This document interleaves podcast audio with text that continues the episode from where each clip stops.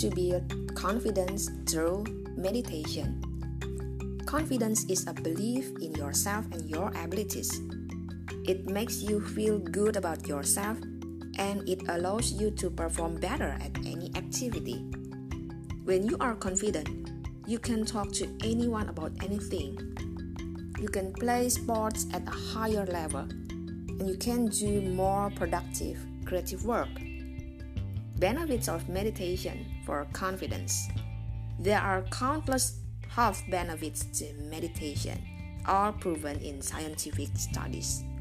Enhanced immune system, lowered blood pressure, improved digestion. But the number one first reason meditation builds confidence is because it stops negative self talk. You see, meditation essentially trains your brain to dissociate itself from the constant mental chatter going on inside your head. And this mental chatter is what causes you to lose confidence and get anxious in the first place. In other words, Meditation allows you to realize that you don't have to listen to the voice inside your head, especially when it is being negative and focusing on bad things about yourself. For example, how you look, what people think about you, etc. Think of it this way when you are feeling confident, it is almost always accompanied by a complete lack of thinking. You are in the zone you don't think, you just do. When you are feeling anxious or insecure, it is almost always accompanied by a lot of thinking.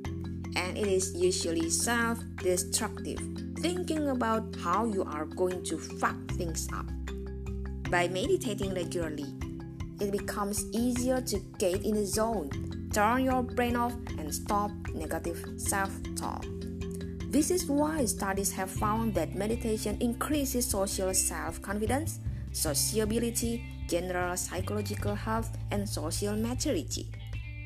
Other studies have performed MRI scans and found that meditating can actually increase the concentration of gray matter in areas of your brain associated with regulating emotions.